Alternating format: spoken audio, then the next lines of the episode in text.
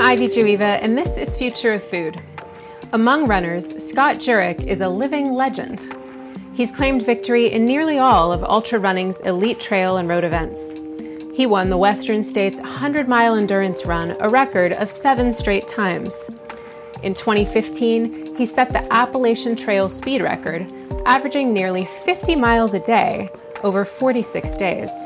Scott follows a 100% plant based diet, which he credits for his endurance, recovery after runs, and consistent 20 year racing career. I hope you're as inspired as I was by this conversation with running legend, Scott Jurek. Well, Scott, it's so wonderful to have you on Future of Food today. You are truly a living legend. I just, uh, reading about these races you do, I can't even wrap my mind around the mental stamina, the physical stamina, just the the it's super superhuman level stuff. I don't know if I'm quite superhuman, but I guess uh, if it sounds like that, I know for some people it definitely seems like ultramarathoning is uh, a bit superhuman. But um, I'm just a normal guy like everyone else, as most people will will find out here in a bit. Yeah, I'm just so curious at what drives you. I mean, 50 miles a day for 46 days on the Appalachian Trail. You share about this in your book North. For listeners, can you just help us understand like what possesses you to undertake that kind of a feat? Well, I guess it's it's always been something that I've had in the back of my mind. I had, you know, 20 plus years of ultramarathon racing, anything from just beyond the marathon at 50 kilometers, which is 31 miles, up to 100 miles plus, and I'd been doing that for so many years. And I had friends of mine say, you know, wait, wait to do the really big stuff like the multi days where you're out pushing ultra marathons day after day for weeks and weeks, even uh, a month or more. And I still had this fascination of doing a long trail, one of our national scenic trails. I spent a lot of time on the Pacific Crest Trail. I had buddies set records on the Appalachian Trail and the Pacific Crest Trail. And because I was a big fan of lightweight backpacking and, and backpacking in general. It just was something that always fascinated me. So, in terms of like the next level, I saved it towards the end of my career. And the, the big, I guess, push or the big enticing piece was the idea of covering a vast amount of the country that I've lived in and traveled and raced in, but hadn't spent a lot of time and that's that's one thing that the appalachian trail was going to provide. I hadn't spent hardly any time in the appalachian mountains. I'd done a couple of ultras one in vermont a couple in virginia and it was um, yeah it was something completely new to push me and my wife and i needed that adventure just uh, personally and for the things that were going on in our life and it seemed like something we should do and we needed to uh, get out in the woods we went for it well, wow. So tell us a little bit about what you gained from that journey.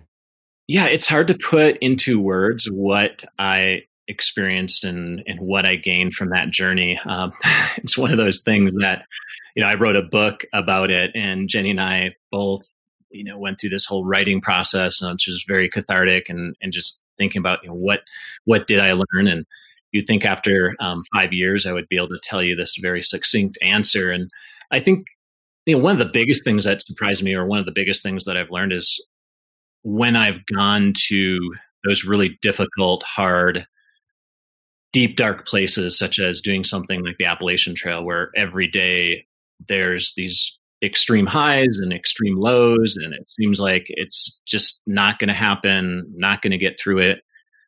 I find a way through the, to the other side. And I think that's that's what's probably one of the biggest things. I've I've always felt like, okay, this is going to be one of my biggest tests. This is going to be you know the biggest challenge. You know, will I have something more left to give? And that's that's one thing that this adventure and this athletic feat was a test of like going to the edge. And just when I think I thought I got to the ultimate edge, there was another challenge out on the trail or there was another day that was even harder than the previous. And just when i thought i had, had gone to like my personal edge physically mentally spiritually there was still something else out there and there was still another realm to explore. And that that's the thing that i guess fascinates me with the sport of ultra running. And and the sport of something like through hiking and speed records on long trails like the Appalachian Trail. And it, it just tests um, the body, mind, and soul in ways that are hard to replicate. And I think that's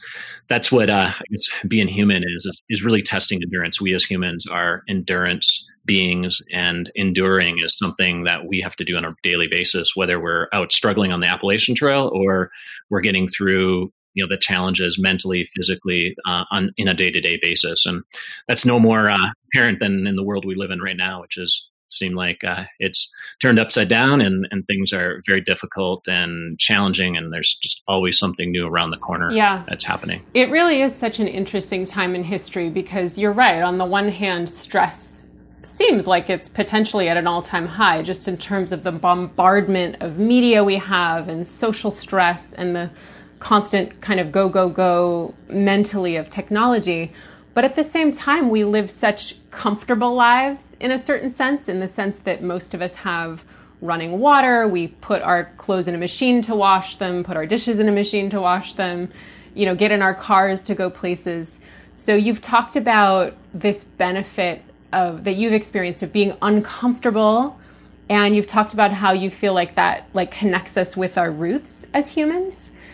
Um, so to to someone who that may sound crazy, help us help us understand like how how is this a benefit to be uncomfortable? Well, it's very true. I, like you said, we especially in, I'm not saying you know right now people are definitely and you know myself included you know work is definitely turned sideways um the stuff i do for a living i'm not able to do and that th- there are those extreme challenges for sure right now and but in general, when I look at when we look at history and what humans have accomplished, and if we you know just read any biography or autobiography of somebody who has it more difficult than ourselves, you start to realize like, wow, you know, the the ability to get out of com- uncomfortable situations or the uh, the ability to survive, endure, is something that's innate in humans. And yes, I feel like we have to almost nowadays create challenges that push us because life has become very comfortable. We get to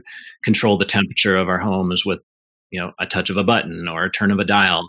Um, we can become, you know, we can be in a place in a matter of minutes. We can be across the country in hours, and all these things that we sometimes take for granted used to take a lot of physical, mental challenge. And I think that's that's the biggest, I guess, reason for doing something like this too is that I I think being uncomfortable, challenging ourselves, this idea of elective suffering or chosen uh, challenge is, is something that I talk about with all my buddies, whether they're climbers or they're mountaineers, they're runners, um, you name it, just athletes or even artists for that matter, um, people who challenge themselves mentally, um, certain jobs and professions that are very physically and uh, mentally demanding on a day to day basis where life and death matter. Um, these are all examples of the human um, psyche desiring these things, even though, like at the time, sometimes I question myself, like, why am I doing this? And a lot of people out there, you know, whether they're just getting off the couch and, you know, going for that walk that they didn't think they could do, or say they challenge themselves to, you know, eat better or focus on an aspect of the, their lifestyle and, and move in a healthier direction it's hard work and it's not easy. And there's a lot of times where we question, like, oh, I could just be, you know, comfortable at home on the couch. Why do I need to do this? And um, there is a benefit. And after all the struggle, we can look back at it and realize, like, that those were amazing times. I mean, I look back at some of the, the hardest and most difficult days on the AT when Jenny and I were both struggling mentally and just at the end of what we we were just frayed on all edges. I, I feel like those were amazing times too. I look back at them fondly, even though at the moment it was like, why am I doing this? This is stupid. Um, I've done that. You'd think after 20 years of doing this stuff, I'd be, you know, well aware that I don't need to have those thoughts in my head, but it, we're only human. And I think that's, that's very natural. So for everyone out there listening who hasn't done ultra marathons, it can be, everybody has their own level of challenge and their own level of being uh, uncomfortable. And it's just a matter of getting out there and, and pushing those envelopes. And as you get to your own edge, what you think is possible, there's there's always something that lies out there further. So, it, are you saying it's kind of like as you push your edges intentionally, you build this reserve of strength that makes life just enhances life overall? Definitely. And I think it prepares me for life's challenges. I and likewise life challenges have pre- prepared me for doing these athletic feats of you know running ultra marathons day after day after day like on the Appalachian Trail or running a 100 mile race or running around a 1 mile loop for 24 hours uh, for 165 miles. These these are all these are all like you know I chose to do those things, but then the life experiences that I gained, and I think a lot of people who would talk about say a very challenging time in their life, it made them you know whether it made them stronger, whether it opened their mind to possibilities, um, despite all the say you know suffering and discomfort and struggle that went on. We as humans, I think, come out the other side better um, and more equipped to handle life and the challenges that it presents, not just say on the field or out in the mountains and challenging ourselves athletically, but those everyday struggles and the challenges of, you know, whether it's a chronic disease or whether it's the loss of family or, you know, just a lot of things can come up and we can't prepare for those things, but we can challenge our mind and our body and our soul uh, in other ways. And I think that's where ultra endurance events um, that's that's what they've been for me. And everyone has their own vehicle for that exploration um, and challenge. Uh, for me, I, I happen to love running long distances, and it's a simple uh, it's a simple uh, pursuit. You don't need a lot. Um, you know, a pair of running shoes, and you can just head out the door. And some people don't even use running shoes, so it's it's just a matter of again, finding those things that give you um, that personal challenge. So, obviously, I get why you need to train your way into ultra running, but why a slow transition into veganism? Well, for me, I wanted to, it was a big shift for me. I grew up as a hunting and fishing boy in northern Minnesota. I grew up on a meat and potatoes type of diet. My mother was always cooking. Um, you know, meat was the center of the plate. We would have a vegetable um, and then maybe some potatoes, but definitely meat was the center. So for me, it really, I wanted to make sure I was learning along the way. And I gave myself that leeway to slowly transition instead of just going 100% vegan. Um, initially, I'm just trying trying to understand this new diet, and it was a big shift for me. And it took a year and a half. And I think for a lot of people, some people can just go like all in and 100%. They're they're one day, you know, full fledged uh, vegetarian or vegan. But for me, I gradually, you know, weaned off of the red meat, went to the chicken and fish, and then eventually just doing fish and some dairy. Um, and then, of course, when I went when decided to to go fully vegan, it was a big transition because I still had cheese and and some of these dairy products in my diet, and it definitely for me was such a big shift. I was also, as an athlete and somebody who is trying to perform, I, I was definitely a bit worried. And I think for a lot of people in that, I was, it was 1999 when I went fully vegan. So it was the late 90s when I was trying this. It was really just a matter of me, I guess, trusting myself. And also, there's, there weren't a lot of people out there. I mean, you, you heard of these big superstars, whether it was Carl Lewis, who had been vegetarian. Uh, I heard of Martina Navratilova there were some of these stories out there, but when it was like day to day people that I knew in my running groups or in the sport specifically, there weren't many people that were even vegetarian. So going fully vegan was was such a big leap, and not having too many role models, so to speak. I had to trust that this was working, and yeah, just wanted to give myself. I didn't want to want that pressure, and I mean to be honest, I mentioned this in Eat and Run I literally was, you know, a week out from the biggest race of my life, my first Western States 100 mile race in 1999. And I had just gone vegan in January and it was June. And six months later, I'm still doubting the diet. And I thought at one point, you know, should I get a slab of salmon or should I go and get, you know, a slab of meat just to make sure I was going to have what I needed for that race? So it was a big leap for me. And I think that's um, a testament of how much uh, stereotypes and just these myths that have evolved over time and just been ingrained in people that you need meat, you need animal products to perform or to maintain optimal health. And we know that's not the case. And there's there's more and more examples. There's more research now. You know, it may not be the only great diet out there, but it's definitely um, for me been a been a great path. So, what would your advice be to someone who is? I mean, I think your whole philosophy about pushing us to our outside our comfort zones kind of begs the question: Is vegetarianism just another one of those things for you? Like, because I think a lot of people think of vegetarianism that way as something that's like, oh, why would I do that to myself when I could eat a nice rich steak?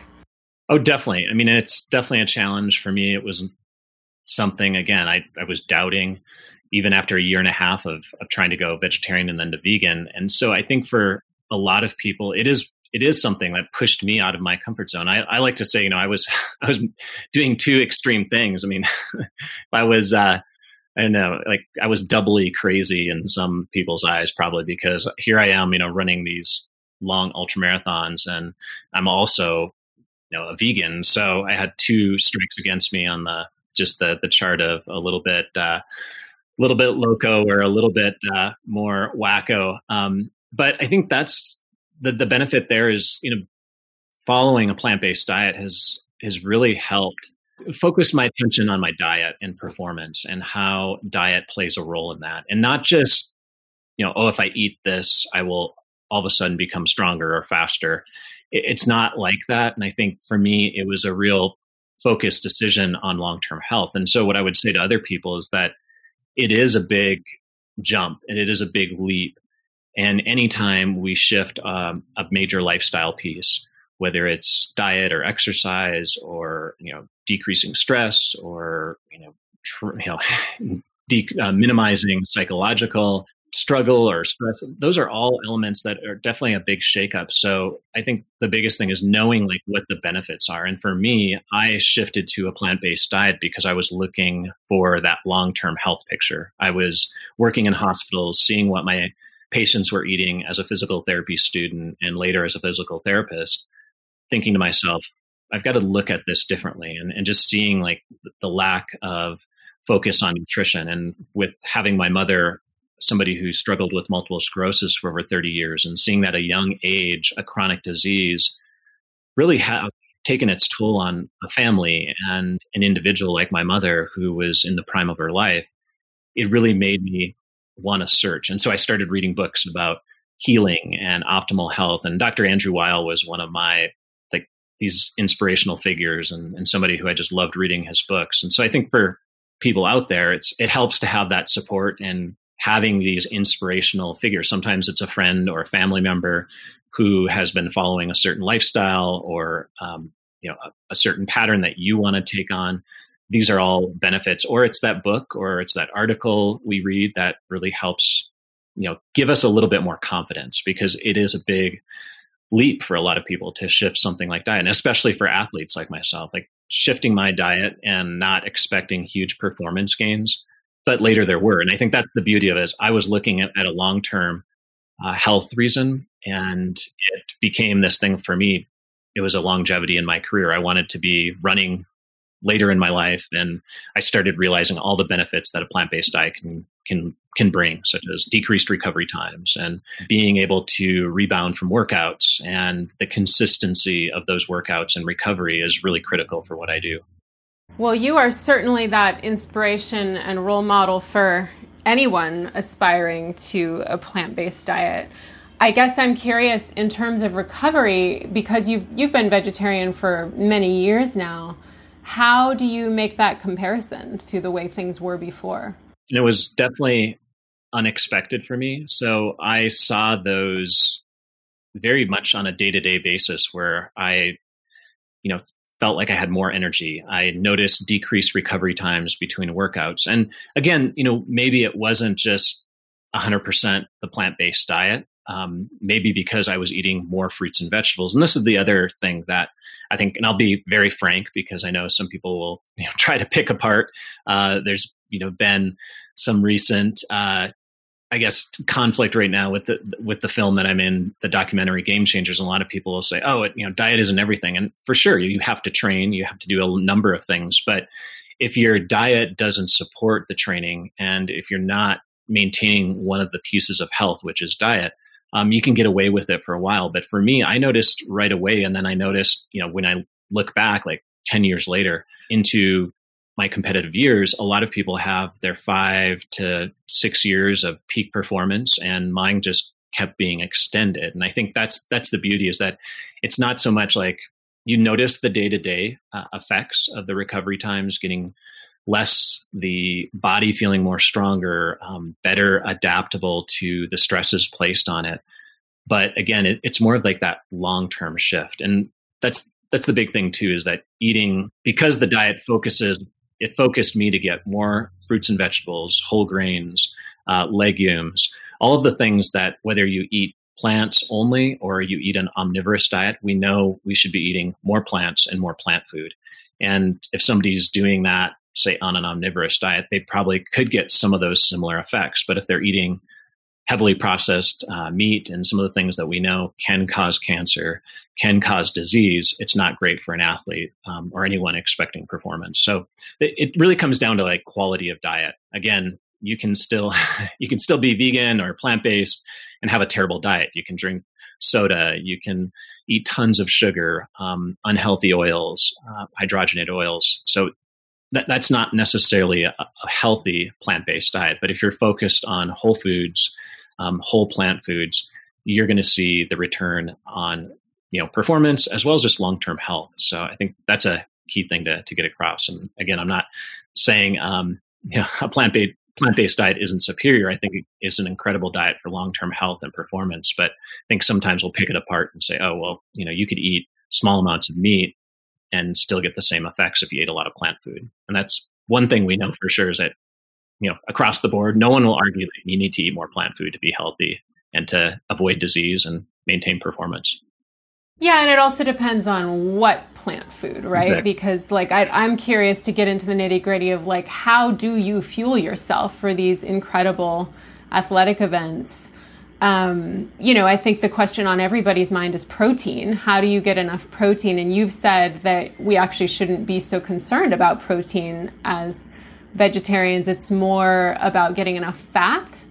So, kind of walk us through how you handle those energy demands. Yeah, and so um, I will say this uh, in terms of the the fat uh, statement that I made. For me, as an ultra endurance athlete, I need to get enough calories throughout the day, much like you know somebody who's involved in bodybuilding or building a lot of uh, lean muscle mass uh, in those sports as well calories are everything so you want to maintain your caloric level and when you're eating like myself anywhere from four to six thousand calories a day at the peak of my training it's it's one of those things where as long as I'm not just eating straight junk food, I'm getting enough protein. Um, if I'm eating enough legumes, if I'm eating enough whole grains, if I'm eating enough, uh, you know, nuts and seeds and other things, if I'm eating a wide range, um, really there shouldn't be worry that I would be getting enough amino acids and protein. And again, that's because I'm eating a high amount of calories. Now, if you're somebody who's just eating 2,000 calories or less a day, 1,500 calories, you can run into a serious protein deficit if you're just eating salads and avoiding whole grains and legumes, um, any type of soy products such as tofu or tempeh, you could run into you know a major issue. But for athletes who are consuming higher amounts of calories, let's say in the 3,000 plus range, it would be very hard not to get enough protein. Again, unless you're just eating junk food and processed food that is you know, high in sugars and fats. But for me, the biggest issue, if I wanted to increase the amount of calories per day, I would need to up my fat intake. So avocados, getting enough um, healthy fats, olive oil, olives, nut butters. These were things that I've incorporated during my peak training. Now, today, when I haven't you know run for three or four hours, um, would I eat large amounts of fat? Probably not. Um, you want to, for me, I want to get enough healthy fats through, especially monosaturated fats like olives or olive oil, things like essential fatty acids from flaxseed and flax oil, those kind of things. But again, it's it's limited based on activity level. So I just want to make that clear too. So somebody shouldn't start eating tons of fat um, because, as we know, fat every every uh, gram of fat contains nine calories. So you know definitely whether it's a, a weight balancing issue, um, whether you're trying to maintain weight, increase weight, or decrease your body weight, fat will definitely get you there quickest when it comes to you know upping uh, caloric intake, and and that's for me as an athlete, it was really key. And to answer your question on protein, of course, everyone wants to know that, even though I feel like there's a lot of information nowadays that we get plenty of protein throughout our diets. Um, there's a lot of argument of like how much we should get. You know, the World Health Organization recommends that we get somewhere between seven to eight percent. Uh, you'll see the U.S. guidelines uh, being on the higher side of you know more in the anywhere from 10 to 15 percent, sometimes 20 percent, whether you're following a high protein diet. So and, and on up. But in general, if you're trying to hit numbers within a reasonable range, even at the 10, 12 uh, percent of your daily intake, very easy to do with a plant based diet. And for me, I do that through whole grains, beans, legumes, soy products like tempeh, tofu. Occasionally, I'll have some seitan, which is a, a wheat uh, based uh, condensed protein. But again, I do some condensed protein sources like tempeh, tofu, but of course, a lot of beans and whole grains. Uh, sprouted grain breads are great too for upping the, the protein level. Things like edamame, which is a, a soybean that's uh, green. Anybody who's had uh, sushi or been to a Japanese restaurant will probably have edamame for the first time. And these are great sources that, again, quite dense in protein that you can get. And then as long as you're doing some nuts and seeds, uh, for me, I try to do that as well. And then when I'm training heavily, I'll incorporate some pea protein, brown rice protein in my smoothies to to bump things up a little bit more. Like protein powders. Yes, protein powders. Yeah, so um, pea protein and brown rice protein powders, uh, some hemp protein powders uh, as well. So seeds and um, and also things like you know brown rice and legumes can be condensed and you can get powders. And again, I try to get most of my protein through whole food sources, but we'll use some pea and brown rice protein powders. Occasionally, like a, a fermented soy protein powder. Try to avoid the real heavy isolated uh, soy protein powders. Yeah, soy is so controversial. And you know, you see a lot written about there's kind of a myth that's become a, a whole cultural myth around if you eat soy, it's going to turn you into a woman. That's kind of like the extreme version. So help us debunk that for once and for all about the soy. Do you have any concerns about growing breasts or hmm. having? Because you're you're a big fan of tofu and tempeh, right? Definitely, and I, am going to say this. And there's plenty of research out there for people that want to find you know the research that supports it. Um, most of it has actually been in the other direction, especially for women, in terms of improving estrogen levels and uh, actually preventing things like breast cancer and, and some of the things that people worry about. But um, from a male side of things, there's no research. Again, it's one of these myths, much like you know meat. Like you have to have meat to be strong. I mean, we've been fed that through advertisements. We've been we've been told that from you know in the early days in Ed and uh, you know physical education and health and all these things we had. At least for me in the the 70s and 80s, we were always told like, oh, you've got to have meat and all the the stuff that has come out. We know that's just been mainly you know put out there because it's it's been good for business. So when it comes to food, there's a lot of information, and I think soy is just one of those examples of people freaking out about oh I'm gonna you know get too much estrogen in my body, and and we know in you know moderate amounts and sensible amounts, there, there's really no, been no cases of people overdosing and, and causing their body to shift in an estrogen um, heavy format. Um, in fact, like I said, if you look at the research, most of it has been positive in terms of preventing things, uh, particularly breast cancer in women. So with soy, I think the biggest thing with soy is avoiding the really heavily processed soy products out there, and and that goes to any product out whether you know it's a, another type of food we know you want to stay close to the whole form. And tempeh and tofu are actually very much whole foods. They're processed soy in the fact that they're cooked, they're blended, they're fermented. And I think these are things you just have to look at the populations that did eat them, whether it's you know Japanese or you know the Chinese, uh, the Indone- Indonesians. Uh, when it comes to tempeh, these are foods that have been staples in their diets for hundreds, if not thousands, of years. So um, I really, you know, we, when people want to like use, you know, research, uh, look at what people have been doing in real life for, you know, hundreds of years. These are things that, again, should not be avoided. Um, should you just have piles of you know tofu on your plate? Probably not. But again, you're not trying to. You know, I, have never seen somebody want to get 50, 60 grams of protein of temp, you know, tempeh or tofu in a meal. Um, so, and again, there's been no research saying that that would be toxic or, or cause some kind of hormonal imbalance. Would you include a concern about genetically modified soy in the processed category? So yeah, definitely in that. I mean, I didn't want to open that can of worms, but when it comes to um, soy, soy is definitely. And you know, the funny thing is, people who eat, you know, meat and most meat, unless they're eating grass-fed beef, um, we feed it to a lot of meat sources: chicken, cattle, um, pigs. Soy is fed in high quantities. So in reality, when you're eating these animals, uh, you're getting a lot of soy, and usually those are, like you mentioned, uh, genetically modified because they produce it in high quantities and high yield situations. And these are also things to avoid when it comes to heavily processed soy, whether it's soy isolates, but the the genetically modified um, issue is definitely a big issue with soy because it is one of the, the most genetically modified foods out there. Um, again, because we feed it in such large quantities to usually livestock and other animals. And then what has been happening in like the processed food realm when everybody was worried about oh we got to get more protein um, a great way to do that is to you know grind it up um, isolate it and put it into you know chips and crackers and everything uh, processed i mean there used to be soy in everything. Now it's gotten better. Um, the other issue too is like soy oil. Um, soy is also a, a, great, can be a healthy fat source.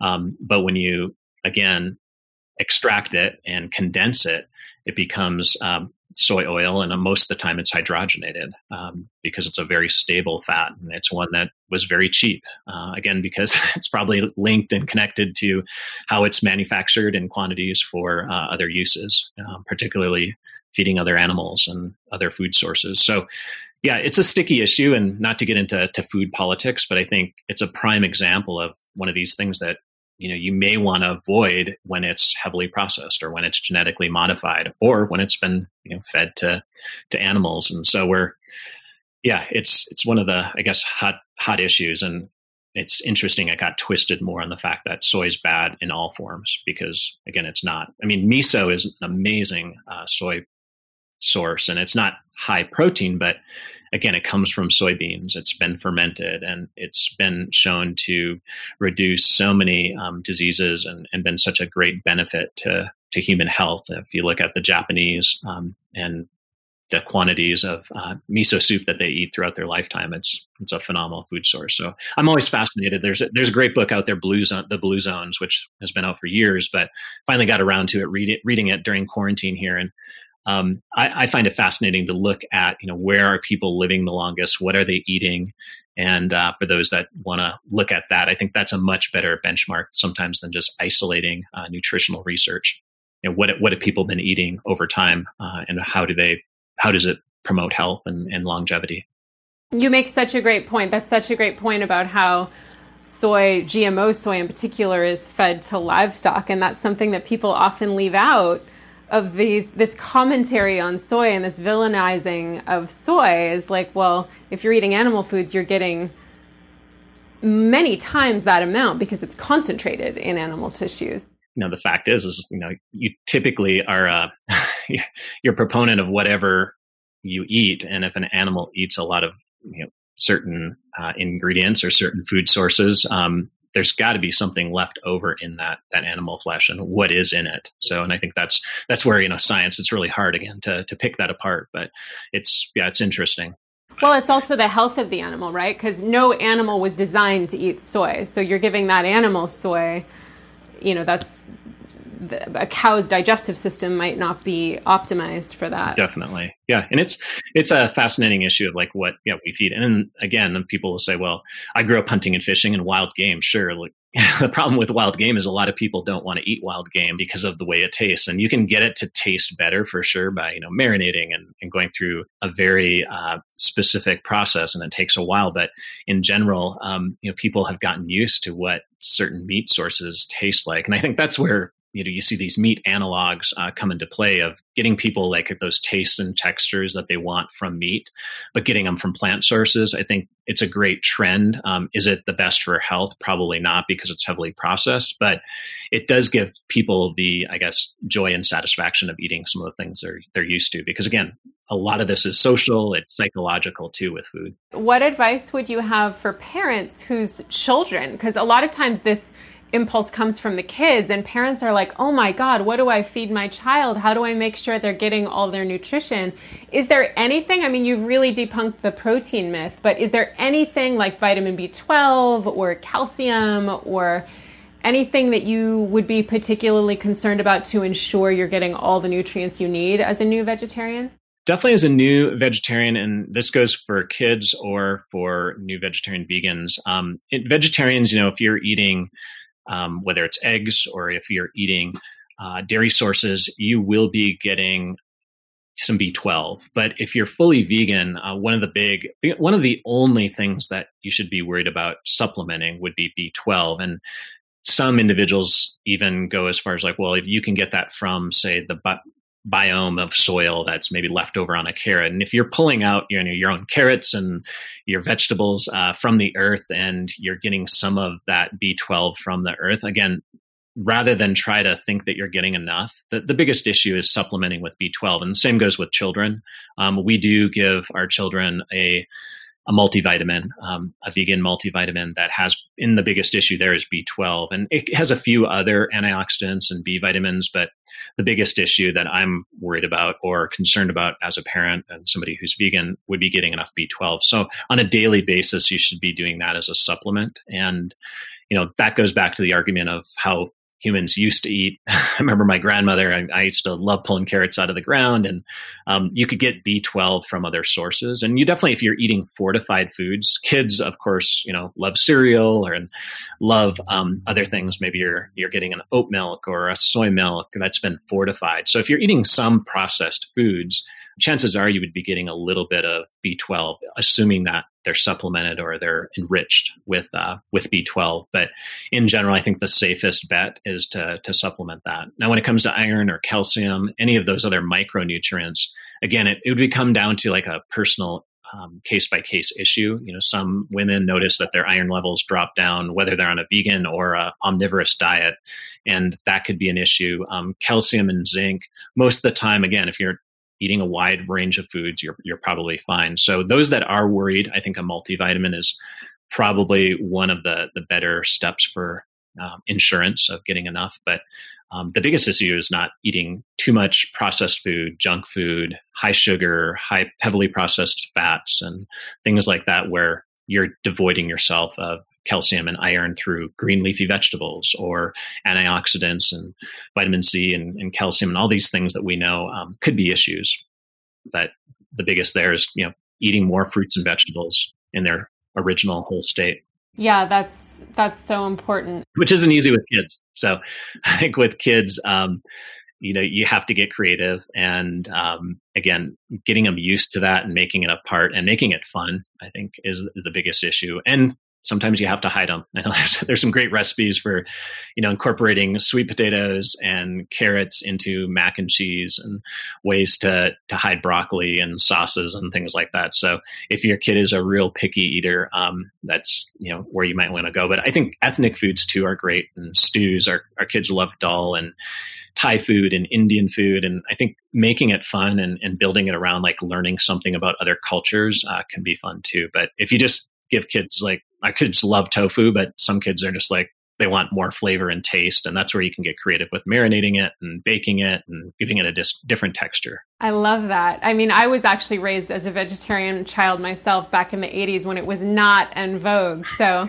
it's it's so yeah. nice to hear, you know, that kids are able to have some fun with it. And it's a lot easier for sure now. There's there's a lot of great and there's a lot of great substitutes out there from things like cheese. Like again, it you can actually get some pretty healthy dairy substitutes, meat substitutes that are at least better on the scale of, of health, um, but that give people, you know, when they want to have cheese pizza, they want to have that that same texture versus trying to replicate it with like a tofu, you know, crumbled type cheese or things like that. So, and again, it doesn't have to get expensive. You you can avoid those processed or more expensive uh, food products um, and just eat, you know, beans and legumes and simpler foods. Well, that is such brilliant advice for all ages to ease in, to make it fun, and um, you know, to really just enjoy the process of this healthful transition. So, thank you so much for bringing all your wisdom and wealth of experience to us on Future of Food today. Well, thank you. And yeah, I'd recommend everyone just have fun with it. And